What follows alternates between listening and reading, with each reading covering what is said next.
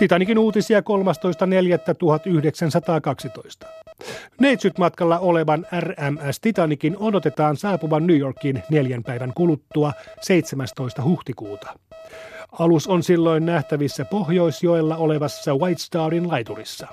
Titanikin paluumatka Southamptoniin alkaa 20. huhtikuuta ja lippuja matkalle on vielä saatavissa. Matkan neljäs päivä on laivalta saadun sähkösanoman mukaan sujunut rauhallisesti.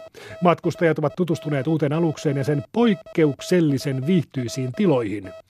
Parturisalongissa myytävät postikortit, matkamuistot ja viirit ovat tehneet hyvin kauppansa.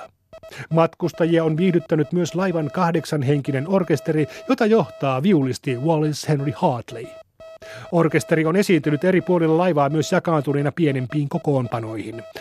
Ohjelmistoon on kuulunut niin operettisävelmiä kuin virsiäkin.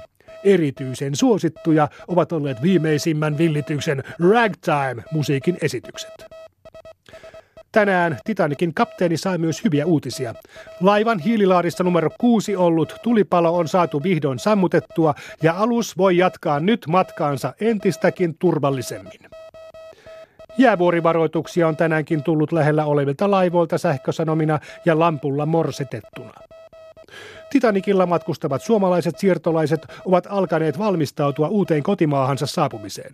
Helmi Juurakko on perustanut englanninkielen opiskelupiirin, jossa on opeteltu muun muassa maahantulon muodollisuuksissa tarvittavia sanoja ja myös esimerkiksi lääkärikäyntiin tarvittavaa englantia. Siirtolaisia netissä neuvova Matti Latva Yliäijö, eli Amerikan Matti, pitää tätä hyvänä valmistautumisena maahantuloon, sillä yksi suomalaisten siirtolaisten suurimpia ongelmia on ollut kielitaidon puute. Asiasta lisää nettisivuillamme yle.fi kautta Titanikilla.